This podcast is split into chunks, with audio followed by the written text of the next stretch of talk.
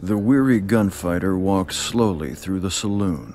The long miles from Cheyenne had taken their toll. Who's saying that stuff? He scanned the room with a suspicious eye.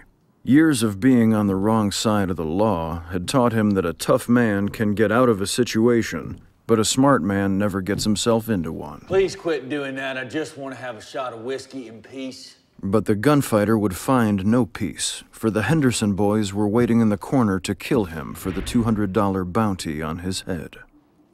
Is that true? You boys trying to kill me like this voice is saying? Uh, no. Lied the oldest Henderson boy. How do you know I'm lying? The oldest Henderson boy asked the heir. No, I didn't ask the air. I'm asking you, you fucking voice. Said the oldest Henderson boy, Would you please stop saying said the oldest Henderson boy? implored Tommy, the oldest Henderson boy. Meanwhile, the younger Henderson's hand twitched by the Colt peacemaker on his right hip. He was thinking of shouting, Look out behind you, to trick the gunfighter into turning around so he could shoot him in the back. No, I was not. Come on, Johnny, again with the look behind you. What were you gonna say was behind him this time? Uh, nothing? Johnny lied. He was going to say a bear. Oh, come on. Bear, Johnny? In a saloon? Johnny's face turned red. He began wishing he was in a safe place, at home, in bed, with his dolls. what? Hey, hey, I ain't got no dolls. To calm his nerves, he pictured himself combing his doll's hair and pouring them each a cup of tea. No! W- wait, wait, wait. You have tea parties with your dolls. But something about the younger Henderson's vulnerability opened a door in the gunfighter's heart. Nope. No, it didn't. Inside, a sea of confusing emotions bubbled to the surface. Nope. He started imagining himself holding the younger Henderson and stroking his greasy hair. No. He pictured his first kiss with the younger Henderson. No, that- They both giggle at how clumsy it was. No. They know the next one will be even better. No, I- I'm seriously not picturing that. But inside he was. No, I'm not. But he was. No, I'm not. And that's the final word.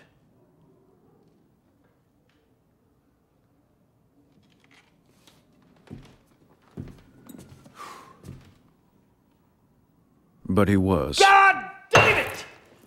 Why don't you two go get a room? Hey, w- why should we trust this voice anyway? Just then, the gunfighter had an idea. Hey, you.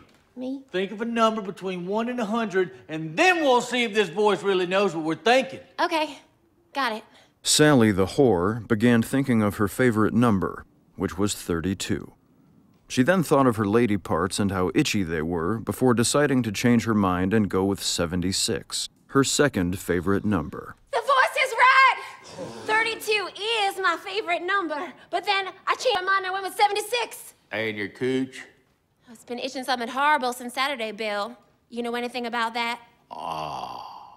No. He did, but we'll get to that in a minute. Looks like that voice really does know everything. The gunfighter noticed for the first time that the bartender was black. This was still unusual in the West, but the gunfighter decided he was okay with it. Um, thanks. The people in the town prided themselves for their progressive attitudes about race. That's right. But would they still feel that way if they knew that Sam had been sleeping with Ned Schilling's wife? What? Oh, relax, Ned. All right. I mean, everyone has been with her. Guilty. Yeah, you're right.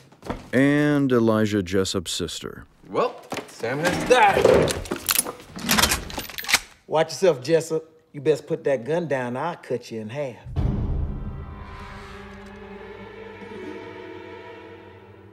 That music seems kind of ominous, don't it?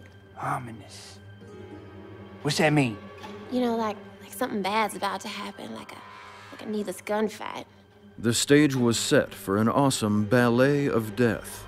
Blood would be spilled, but who would be the first? Wait a second. Ballet of death? What the hell? I think this voice wants us to kill each other. Meanwhile, the gunfighter saw his opening to shoot Tommy dead. No, no, no, no, wait. that, that one really is a lie. See, my hand's nowhere near my gun. Okay, you got me. That one wasn't true. But this one is. Yesterday, Tommy Henderson made sweet love to Bill Jessup's wife. No! You made sweet love to our mama? Here's the thing about that. Oh, you're dead, Henderson. said Gabriel, who had recently delivered a load of cream to the back porch of his brother's wife.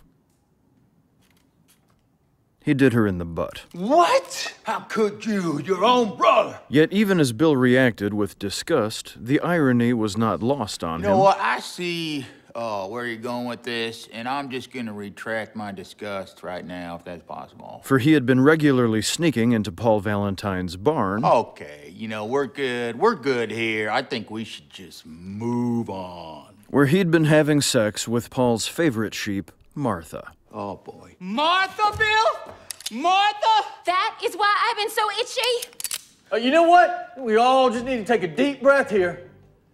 We're playing right to the voice's hand.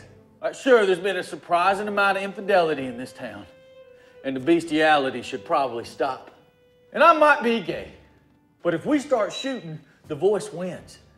I think the voice is giving us an opportunity.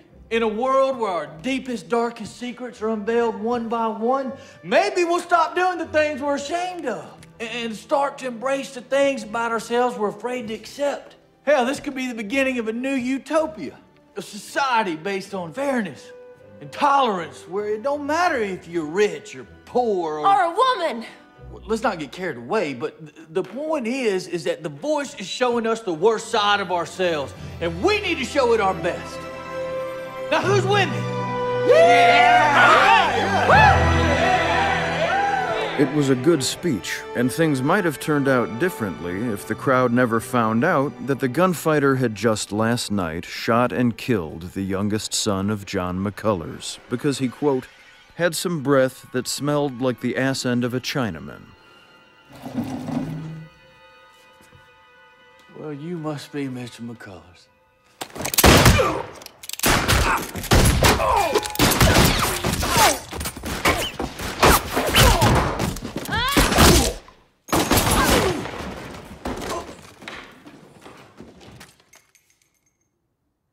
It was a true ballet of death. When the gruesome bloodbath was over, not a single person was left standing. Except for Sally, the itchy whore, Phew! who celebrated by scratching her front porch. Little did she know she would be mauled to death by a rabid wolf the very next day. Well, fuck.